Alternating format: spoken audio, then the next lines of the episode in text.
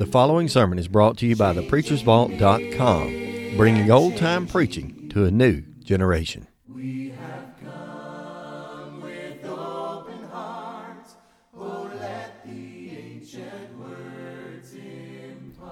Matthew chapter 5 is where we're going to continue there, beginning in verse 10. Here's what the scriptures read as Blessed are they which are persecuted for righteousness' sake, for theirs is the kingdom of heaven.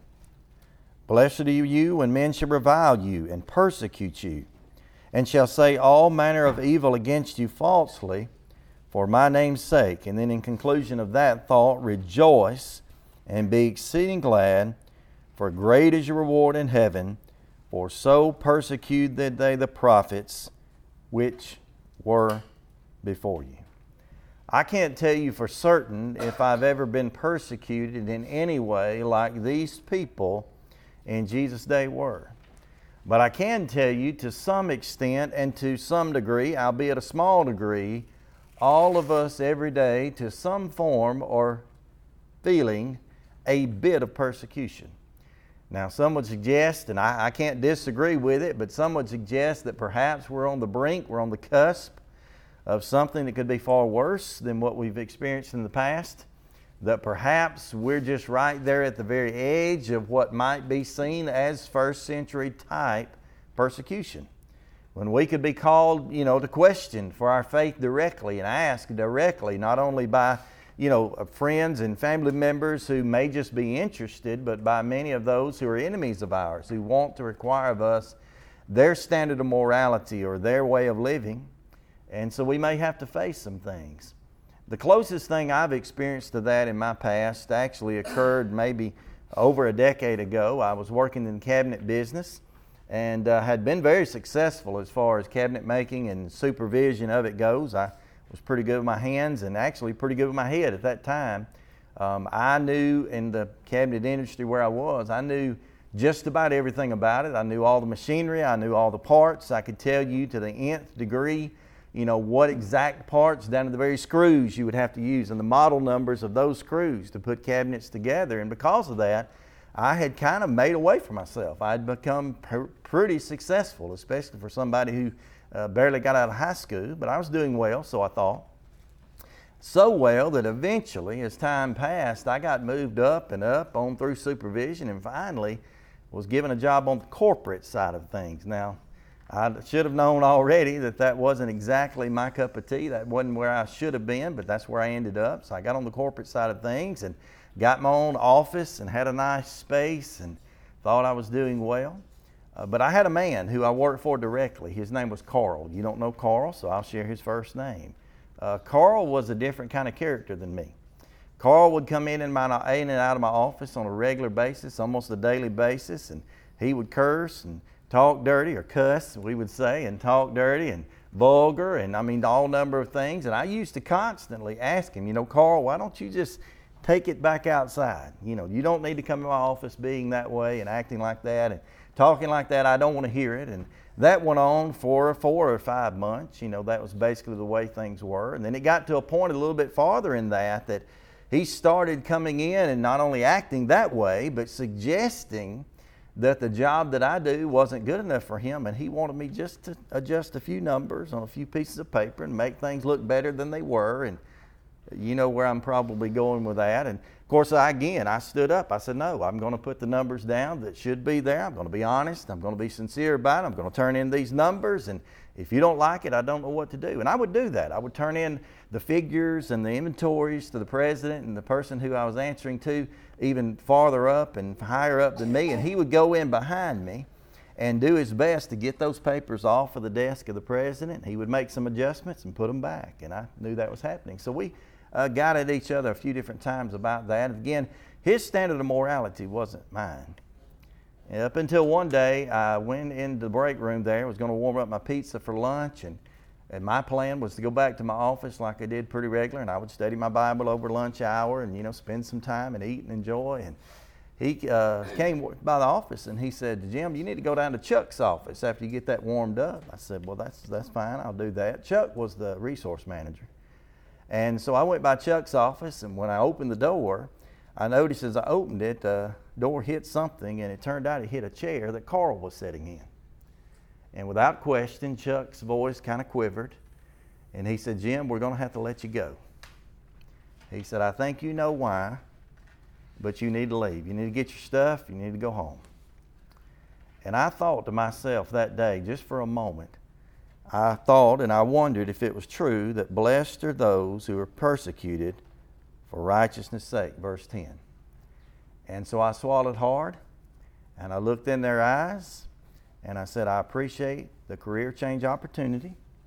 I'm going to go. And I've been preaching the gospel ever since that day. So that's the way life is.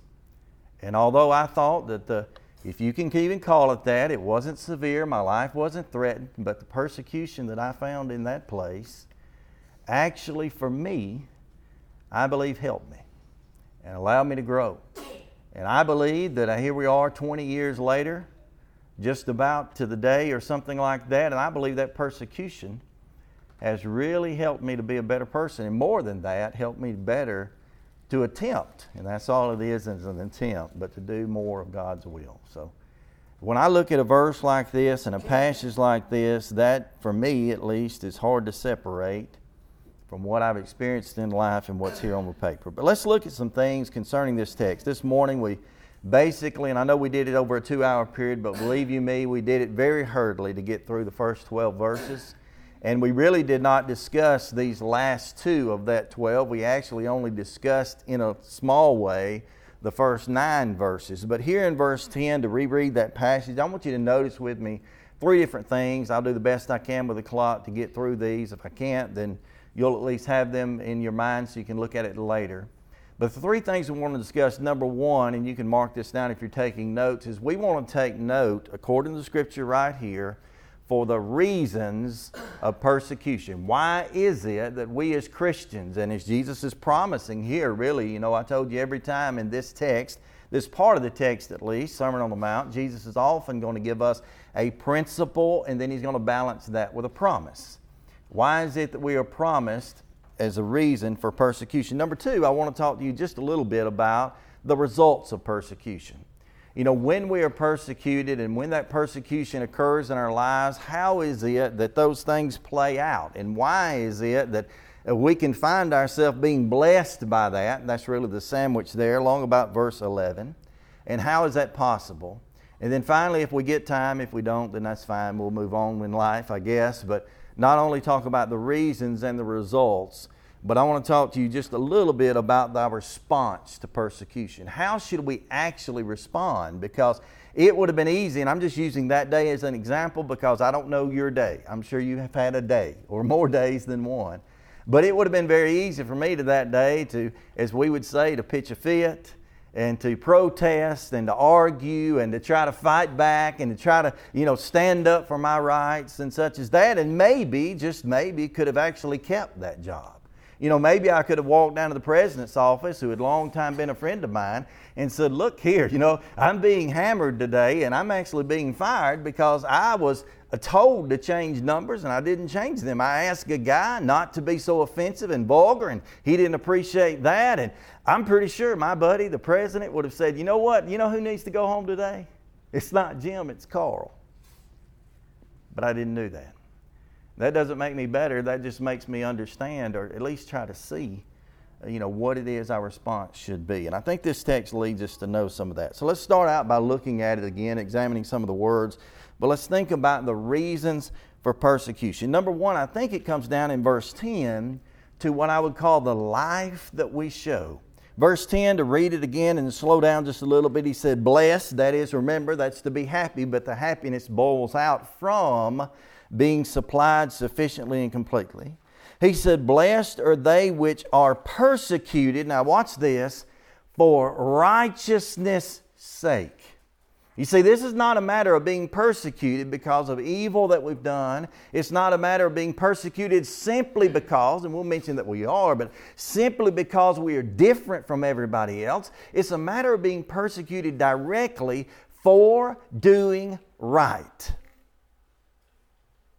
Now, there are times in my life, I, I, need not even try to argue, but there have been plenty of times in my life when I may have said to myself, you know what, I'm being, not that we use the word often, at least in Munford or, or this area either, but, you know, I'm being persecuted. This is just that evil world, and that's just the way they treat people, and I've got caught up in the midst of that, and, and this is, you know, this is the result of what I'm dealing with, and it's not fair and it's not right. There have been times when I have to stand back, and if I swallow my pride and sit back, I say, you know what? I'm not being persecuted for righteousness' sake. I'm being persecuted because they're going down the wrong path, and so am I. And so the difference between what they're doing and what I'm doing, although in some senses it's just enough divide for there to be a problem, there's really not enough divide for me to be say to myself or about myself that I'm separated from that world. You remember the terminology, and it really comes out in the whole text, but it starts out basically in 2 Peter chapter 2 and verse 9 and following. It starts talking about us and how the kingdom of God exists and how that we are supposed to be, you'll remember this phrase, a holy nation and a peculiar people. Matter of fact, you can look at other texts that are very similar to that. What Peter said, 2 Peter chapter 4, maybe it's First Peter. You better check that. First or Second Peter chapter four and verse four. There, uh, it was inspired of him to write, wherein they think it strange that you run not in the same excess of riot, meaning you don't run and do what they do. Then it says, and speaking evil of you. So, the first question I ask myself in containing or trying to examine the reasons for persecution is number one, are you actually being persecuted because of the life that you show. I had someone the other day, you know, we all get tied up in things if you're involved in. If you're not, you're actually blessed by this. But if you're involved in social media, Facebook, for example, I got tied up the other day with someone I wasn't uh, looking for an argument, didn't make an argument. Someone uh, spoke up and said, I hadn't seen you around this group and that group, and I wondered why, you know, are you okay and such. And I said, Well, actually, uh, that group that uh, I was a member of, they started putting a, a block on any what they called religious posts. I mean, you couldn't say to anyone, I'm praying for you. You couldn't say, you know, this or that about it. And I said, well, I, you know, I decided I didn't want to be a part of that group. I want to be separated from them because they already announced publicly that they didn't want any religion on their pages. No mention of God, no mention of prayer, just taking that off the pages. And she told me, her reply was, and I get it, I've, I've been there, done that. She said, Well, what I've decided to do, and she actually used this term. She said, I decided to be an undercover agent for Christ and just to stay on the pages and just see what's happening. Well, that's okay maybe for her, but it's not okay for me. And of course, I didn't argue. I just sent back a quick reply of Romans 16 16, for I'm not ashamed of the gospel of Christ, for it is the power of God and salvation to everyone that believes, to the Jew first and also the Greek. So for me, that wasn't the way to go. It wasn't the way to continue to participate in that group who had already announced they had nothing and wanted nothing to do with God.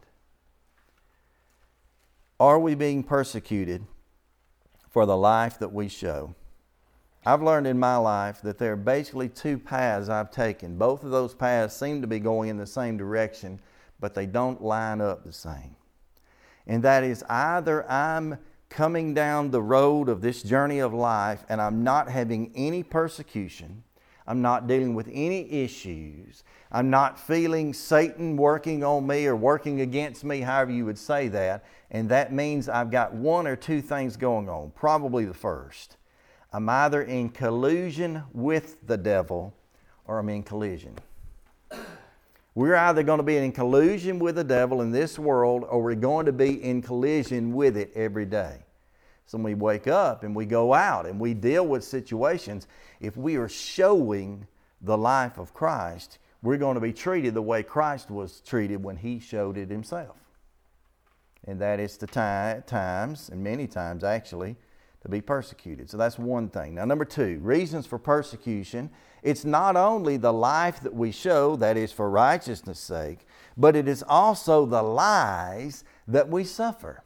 Verse 11 goes on to read those phrases again. He said, Blessed are you when men shall, first word, I've got it boxed around and underlined and highlighted even in my Bible.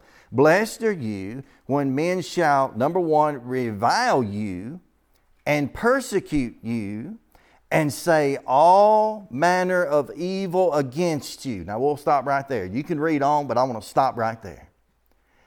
Is it the case, questioning God in this, is it the case that I could be persecuted for doing right? Well, yes, we've already saw that preceding verse.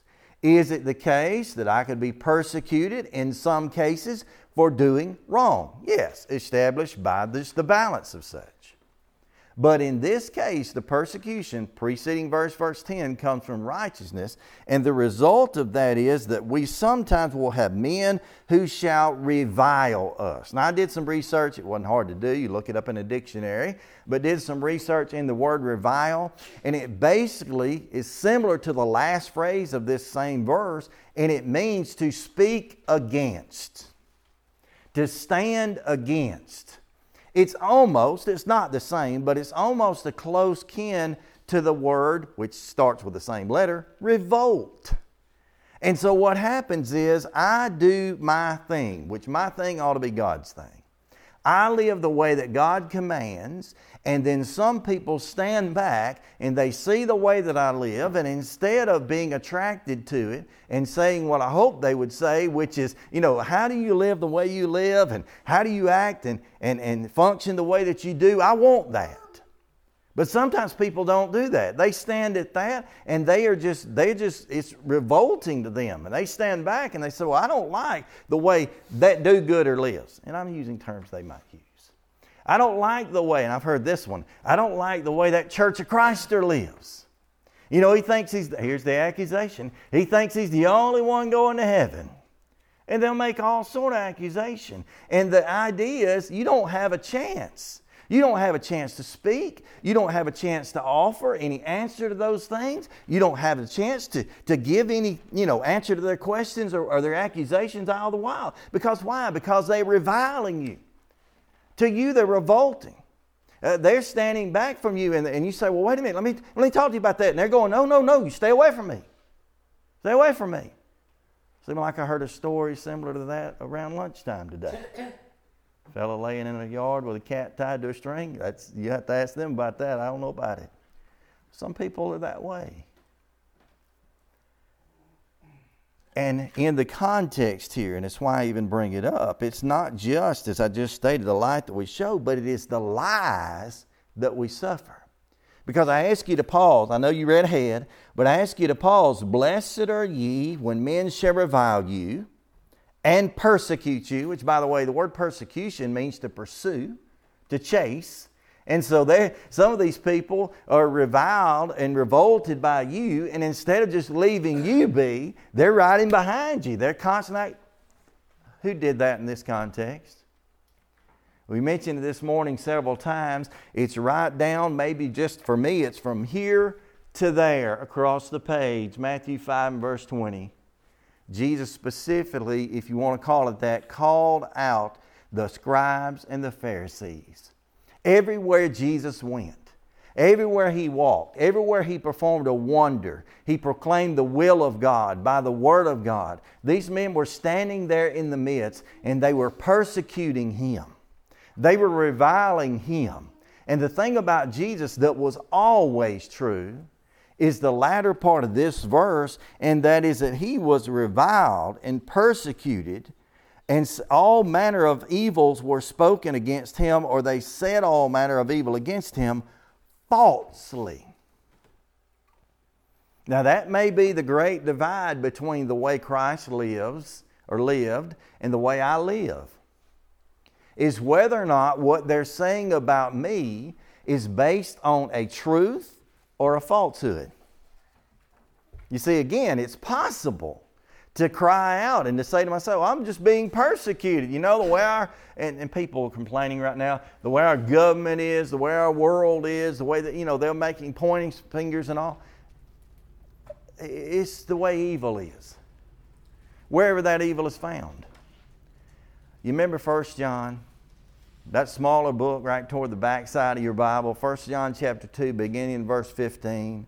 Love, this is a command of God now Love not the world, neither the things are in the world. Why is that? For all that is in the world, and he describes those things the lust of the flesh, the lust of the eye, and the pride of life. Now, that world, word, world right there, literally doesn't speak of a globe. It speaks of what is referred to. Greek language doesn't quite bear this out, it's at least the way we understand it, but it speaks of the cosmos of iniquity. You see, he says, don't love the world. Now, that's in contrast to God who so loved the world. Well, God loved humankind. Uh, God gave his son, John 3:16, because he loved the world. But we are told not to love the world because we're not told to love the iniquity of it. And so, here in our context, he says, you know, you're going to be persecuted. Some will revile you, some will persecute you, some will speak evil of you, and it will be, in that case, if it's true persecution, false accusations. And then the last phrase there that verse, we're looking at verse 11, he said, For my name's sake. Everything that we do in this life, if we're living, if I'm living, I, I, let's stop saying we, if I'm living the Christian life, should be being done to the glory of God. Uh, as a matter of fact, the way Scripture puts it is whatsoever you do in word or deed, what's the next phrase there? Do all in the name of the Lord. If I'm being persecuted for what he called preceding verse, verse 10, for righteousness' sake, and that persecution includes being reviled, being pursued or chased, and includes having all manner of things spoken against me falsely. The only way that really lines up with what God is encouraging us and rewarding us with in the blessing of the very next verse, the only way that's possible is if it's for Christ's name's sake. Other scriptures come to mind, such as Matthew chapter 10, verse 22. Jesus is sitting there with his disciples. There were others around, but speaking face to face with the disciples. And he said to them, Ye shall be hated of all men for my name's sake. And then he said, He that endureth to the end shall be saved. So he knew that. He knew that there will be those who hated. In the context, there will be those who hate you because they hated me. Revelation 2 and verse 10, uh, tied over with that, Matthew 10 and verse 22 and that's the result. So, number one, it can be and, and often is the life that we show. Number two, it is the lies that they speak. And then number three here, and this is just continuing, it's in verse 11, the same idea, same mindset. It is also the Lord that we serve that does such. Again, that's for His name's sake. Uh, uh, uh to use that phrase I used just a few moments ago, if I'm going along this path of life and I'm walking along beside the devil, if you will, seemingly hand in hand with him, he has no reason to oppose me. I had a really, really hard time. It was, uh, well, I don't, I can't count the number. Do I don't do math well. This was in 2006, late five-ish, six-ish to a point where even though I was preaching and actually in preaching school, Memphis School of Preaching, all that kind of stuff, things started hitting down, piling up. And I got to a point where, in my mind, the only solution to what I was dealing with then was just to quit, just to give it up and quit. And I was traveling from Memphis to Clarksville, Tennessee, which you may have heard of both towns, but you may not have ever traveled between them. It's about four and a half hours. I was traveling from Memphis to Clarksville, Tennessee and my only solution on that four and a half hour trek, driving along there by myself on the roadway to go preach, was that when I get there, I'm going to let the elders know that I quit, I give up, I can't do it anymore. I'm done. And on that pathway, I stopped. There was a lectureship going on up in Paducah, Kentucky. So I took a little bit of a detour, went north, crossed the line into Kentucky, stopped off at the lectureship. A friend of mine, an older gentleman in his 70s, walked up behind me touched me on the shoulder, didn't even see him coming. He leaned in, and here's what he said He said, If you quit, he'll quit. And he walked off. I don't know why he said it. I don't know what he had heard or what he thought he heard, but I ain't quitting. When we feel the pressure of Satan against us, it is going to be because we're again in collision with him, not collusion. And this has to be the life that we live, a life that we show, the lies that we suffer, and the Lord that we serve. Those are reasons for persecution. But let's move on. There's more in the text here. Not only are there the reasons for persecution, but we've already read across it. We're just going to keep going back to the same verses. There's only three here. But think about and consider the results of persecution. You know, we've already mentioned this, but the first result of persecution is there will be, in that sense, personal insults. You know, it, it, it, would, it would be worse, I guess. I mean, I ought to say it's worse. It doesn't feel worse, but it would be worse or, or better and worse, maybe maybe it would feel better if someone walked up to me and said, Look, I like you as a guy, but I can't stand the Lord you serve. You're a pretty good fella, but I hate God. And then at least I could say, Well, you know, you better get him, God. Deal with it. At least he likes me. At least he's okay with me. That's not always the way it comes out. It's these personal insults. Again, looking at the same term, just turning it a little bit. That word revile means to speak against, it means to push against, it means to separate from, to be revolted or reviled by. But it also carries with the idea, and it's the way this bears out. And you can't see this in the English as well. Uh, I have some tools at my access that make things easier. But in the Greek language, I hate to be Greeky or geeky, but in the Greek language here, the words around this idea of revile, I'll read the phrase again Blessed are you when men shall revile you. Those words put together mean and imply that they look you straight in the eye and they talk to your face. See, it said, Men shall revile you. They're not picking on God. Oh, they're going to ultimately get to God. You remember the account that we have, it's found in really in Acts chapter 7, 8, and 9, but it boils out in chapter 9, verses 1 through 6. Saul is on the road to Damascus there headed into Damascus, apparently, according to the context, going to get letters to further the persecution that he was committing against the saints and against the church. At least that's what he thought. Jesus comes to him. He's knocked down, flat of his face, I guess, at least down to his knees. He's blinded. And he asks the question of Jesus, Who art thou, Lord? Jesus' reply to that was, Saul, I am Jesus, whom thou persecuted it is hard for thee to kick against the pricks. You say, and Paul may have thought, you know, I hadn't done a thing to you. I hadn't messed with you. I, it's these Christians I don't like. I don't like the way they live. I don't like, you know, the claims they make. See, when the Lord is persecuted, we sometimes become that middleman. The church he was persecuting, they were receiving that. They were experiencing that. But that persecution was passing on and through them on to our Lord, and the Lord was offended by it. So sometimes there'll be personal insults. Again, same verse, similar idea. There'll also be, and sometimes, physical intimidation. You say, where do you get that? Same words. Just, just developing the words a little bit farther. That second word there for persecuted, yes, it means to pursue. And so sometimes if you're like I am, and uh, it seems to be the easy way to go with a Christian life, not always the best way, certainly not the better way. But sometimes you'll get to a place where you'll be like, you know what? I'm just fed up with the way the world acts.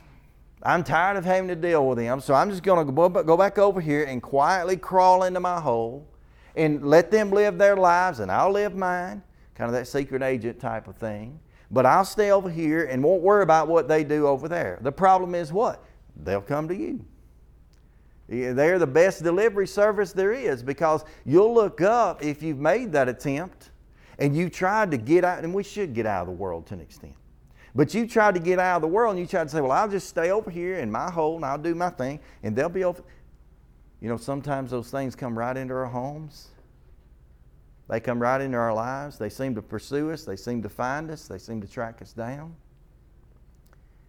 And so in this case, we have a level at least that could be included of such as personal insults, but also personal intimidation. And the last one here, and I'm just developing again the same exact words. Uh, this phrase here they speak evil against you falsely for my name's sake. The falsehood there is the idea that these will be perfected um, lies. They're good at it. Satan is good at what he does. What is he called in Scripture? There are many, many things he's called in Scripture, but on one occasion at least, he is called in the Revelation letter the accuser of the brethren. See, he's not picking on the world. He's not messing with them. He's got them. He's accusing the brethren. He's committing to them false accusation. And sometimes the reasons for persecution boil themselves out, and these are the results. So it'll take courage. It'll take uh, a certain, we would call a thick skin, guts to stand up to this. But lastly, here, and again reviewing the same verses, except for now looking back at verse 12. We looked at 10, we looked mostly at 11, and now we focus our last of our time on verse 12. What about our response? How should I respond to persecution? Again, maybe we don't experience it so much today. We certainly don't experience it in the life or death way here, this part of Alabama, uh, that they have in the past. What is my response? Number one, verse 12. First phrase here, he says, Rejoice and be exceeding glad, for great is your reward in heaven. Number one, I've just kind of marked down as some notes in my margins and stuff. Number one, we have to reign in life. Now, it's not as much seen here as it's seen in the whole context. Remember, this, this section right here, verses 10 through 12, are just the final of that list of eight Beatitudes. And as I like to define it, I did at least twice, maybe three times this morning. These are attitudes that must be, they have to be present. And if you roll back through that list, just to read down to this point, verse number three beginning, Blessed are you, blessed are the poor in spirit, for theirs is the kingdom of God. Yes. Blessed are they that mourn, for they shall be comforted. Yes. Verse 5 Blessed are the meek, for they, look at this now, shall inherit the earth. Now, I looked at this phrase several different ways, several different times, and I'll be the first to admit my opinion has changed on this a little bit here and there. You know, just stepping back and say, what, you know, what could that mean? Because this, honestly, this phrase is a head scratcher. It, it can be confusing because we don't rule this earth. And so, you know, what is the blessing here? Well, he's telling us here, you know, if you'll be meek, and again, we define meek as not weakness, but that strength under control, the idea that we are standing back and we're putting ourselves away, not thinking so highly of ourselves so we can think higher of others. Uh, as I stated this morning, just in passing perhaps, it is possible in our case as Christians to win an argument and lose the audience. And so we stand back as meek. And by the way, two characters in Scripture noted as being meek. One was Moses, the other was Jesus. Were there other meek individuals? Yes, but the two that were noted and recognized in Scripture for such were Moses and Jesus. So this is a, a, a, very small company of men, but yet a very, very prominent company of people, individuals. Jesus, obviously, the biggest. But meekness. And the result is to inherit the earth. What in the world does that mean? I don't know that it means anything for us in such a physical way, with the exception of when we are meek like the Lord is meek, and when we live the way the Lord lived, then we are able to now stand back and to say, look, what? I don't have to rule this world physically because God rules it eternally. To stand back and to say, you know what, I can inherit the earth. Why is that? Because I can inherit all that God possesses. And He possesses everything. So there's no place where the earth, the earth rules over God and reigns over God. So one of the ways to deal with that is to reign in life. The second way to deal with that is verse 12, to rejoice in the Lord. He said, Rejoice and be exceeding glad. For great is your reward in heaven. And then he noticed this. He said, So persecuted they the prophets. So rejoice in the Lord Number one, we're in good company. They persecuted me, he would say, Jesus. They persecuted the prophets. Number two, not only are we in good company, but we're in good character. Because we're, again, we're being Christ like. If you want to understand what the Beatitudes are and how they are pictured and how they uh, should be explained and represented, all you got to do is say, okay, there's Jesus. Find a case where someone was willing to mourn, that's Jesus. Find a case where someone was willing to be uh, meek, there's Jesus. Find a case where someone hungered and thirsted after just nothing but righteousness, there's Jesus. Find a case where someone was merciful, there's Jesus. Find a case where someone was pure, there's Jesus. Find a, some, a case where someone was a peacemaker, there's Jesus. Find a case where someone was persecuted, there's Jesus. And so our response can come down to those things. To understand that we reign in the sense that He allows us to in life, and then also to understand that we ought to rejoice in the Lord. So His, his encouragement here, His command here rejoice and be exceeding glad. Hard to do. For great is your reward in heaven for so persecuted they the prophets that before you. I understand again that we're, we're not living in a time necessarily at the moment when we directly every day wake up and feel physical persecution in the way that he was speaking of, in the way that men were dealing with it then, in and around the time of Christ, first century days. But in a sense, for me to stand back and say, number one, there is no persecution that exists at all today, or number two, say there's no possibility for persecution to increase, is ignorant. And as I've heard someone say lately, and I appreciated the way he said it, there are two ways of saying that word. One is ignorant, and one is ignorant. And ignorant is worse. It's just, it's, it's stupidity. And we can't hide under those stones. You know, the great thing about the Sermon on the Mount, not only does Jesus give us instruction, He gives us encouragement, He gives us insight. This is one of those texts where we might get down through this and say, okay, I've held all these holy attitudes of the first few verses, the attitudes that we ought to attain. And then here we get down to these verses, verse 10 through 12, and we're so excited, at least I am. I'm excited about verse 13.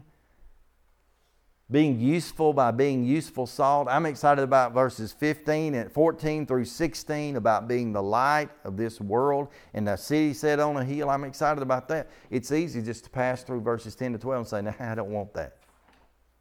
Sermon on the Mount is not filled with simple suggestions it's not filled with options, it's filled with nothing but obligation.